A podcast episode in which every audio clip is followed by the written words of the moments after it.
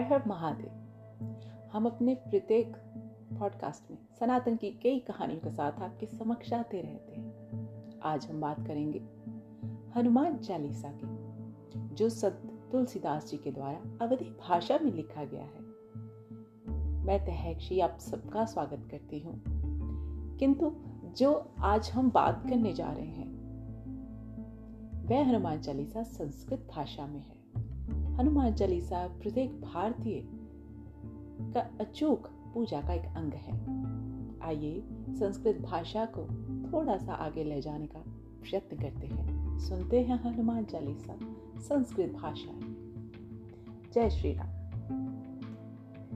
हृदयार्पणम नीरज पादयोशच गुरु पवित्र, रजसेति कृत्वा, फलप्रदाय यस्य च सर्वं रामस्य पूजित्य यशो वदामि। संरामि तुभ्यं पवनस्य पुत्रं विलेन रिक्तो मतिहीनदासं दूरीकरोतु सकलश्च दुःखं विद्याय बलं बुद्धिमपि पयश्च। जयतु हनुमत्तदेवो ज्ञानविधाय च गुणाकारं। जयतु वानरश्च त्रिषु लोकेश कीर्तिमानम् दूतं कौशलाराजस्य शक्तिमाजस्ता तामम् अञ्जनः जननी यस्य देववायु पिता स्वयं। वज्राङ्ग महावीरत्वमेव च सुविक्रम। कृत्वा बुद्धिय शत्रु स्वं सुबुद्धेय प्रतिपालक। कञ्चन वनवर्णसंयुक्तं वसामि शोभनानि च। करण्यो कुण्डले शुभे कुञ्चितानि कचानि च व्रजहस्ति महावीर ध्वजो युक्तो तथैव च। सकन्धो च शोभते यस्य। मुञ्झोपवीतशोभना नेत्रयस्य पुत्रवत्सं केसरीनन्दनो खलु। तेजस्वी त्वं यशस्ते च बन्धते पृथिवीतले विद्यावाश्च गुणाकारं कुशलोऽपि कपीश्वरः रामस्य कार्यसिद्धिर्थं मुक्तसको सर्वदैव च। राघवेन्द्र तस्य रजसो तः प्रतापमहान् वसन्ति हृदयाय तस्य सीतारामस्य लक्ष्मणा। वैदेहि सन्मुखे तेन प्रदाशतिस्तनुः लघुआ लङ्काय दत्त कपिशेन विक्टरूपधारिणा हताय रूपेण भीमेन सकला रजनकञ्जरा कार्याणि कौशलेन्द्रस्य सफले कृतवान् प्रभु। जीवतो लक्ष्मणेयस्तनहे खलिवानि औषधयदं तथा। रामेण हर्षितो भूत्वा वेष्टितो हृदयेन स। प्रशंसात् मनसः रामं, कपीशः बलपुङ्गवं प्रिये स्वं मध्याय त्वं कैकेय्यनन्दनेन च यशोमुखे सहस्रश्चय गीयते तप वानर हनुमन्त परभिष्टवजय प्रोक्तवानुरघनन्दन। सनकादिमा सर्वे देवा ब्रह्मादिः तपे च। भारती सहतो शेष देवर्षि नारदा खलु।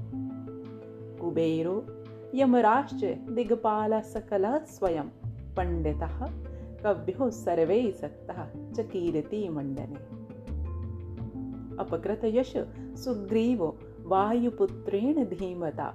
वानराणमपि भूतं रामस्य कृपाय हि स्वयं तथैव चोपदेश दशवक्त्रसहोदरं प्राप्नोतीति। नृप्तत्वहयस्वं जानाति सकलजगत् योजनानां सहस्राणि दुरे भुवो स्थिरतो रवि सुन्धर फलं मृत्वा निग्रेण भगता ननु। मुन्द्रीका केशलन्द्रस्य मुखे यग्राहवानरा कृतवान् नवावपारं स्वं न त्वं विस्मयकारमं। यानि कानि च विश्वेस्य कार्याणि दुष्राणि हेयं। भवकृपाप्रसन्ने सकलगुणराणि पुनः खलु द्वारे च कौशलेस्य रक्षसौ वायुनन्दनः तवानुज्ञाय विना कोऽपि न प्रभेशतु महर्तीय। लभते शरणप्राप्ता, सवर्णे सुखानि च भवति रक्षसेय लोके भयो मनाग न जायते। समर्थो च न संसारे, वेगं रौद्रो बलि खलु काम्प्यते च त्रिहो लोका गर्जनैन तव प्रभु। श्रुत्वा नाम महावीर वायुपुत्रस्य धीमता भूतस्य पिशाच यस्य फलायन्ते हि दुरता। हनुमत कपीश्च ध्यायन्ति स्ततः हि यने नशयन्ति ध्यायत्रेषाय रोगाधूरि भवन्ति च।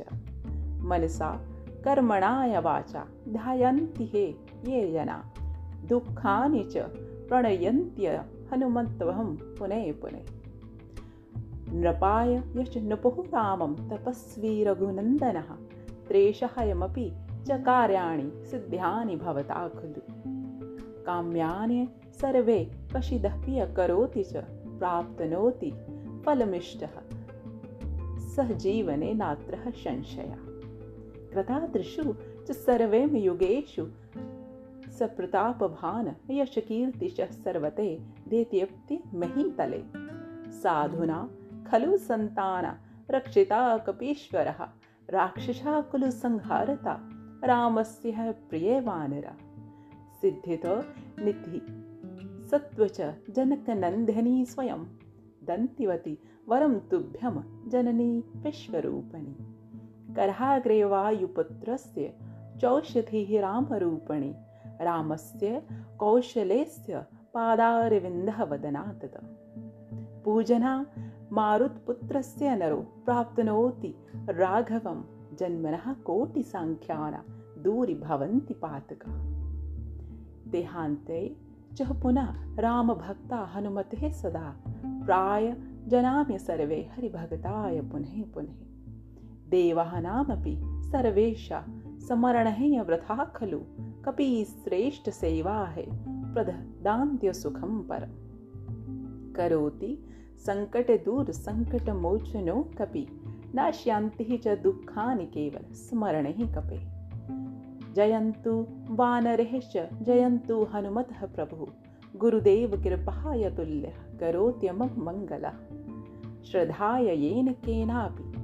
शतवारिश्च पठयन्ते, मुच्यते वाग् धनाय शीघ्रं प्राप्नोत्य परं सुखं स्तोत्र तु रामदूतास्य चत्वरिषुचः सङ्ख्यं पठन्त्या सिद्ध्यमा प्राप्तनोः साक्षी कामरूपि स्वयं। सर्वदा रघुनाथस्य तुलसीसेवकः परम विज्ञायनेत्यकपि श्रेष्ठवासः मे हृदय करो विघ्नो पराशिपवनसुत् पुत्रः कल्याणिकारी हृदयकपीशः।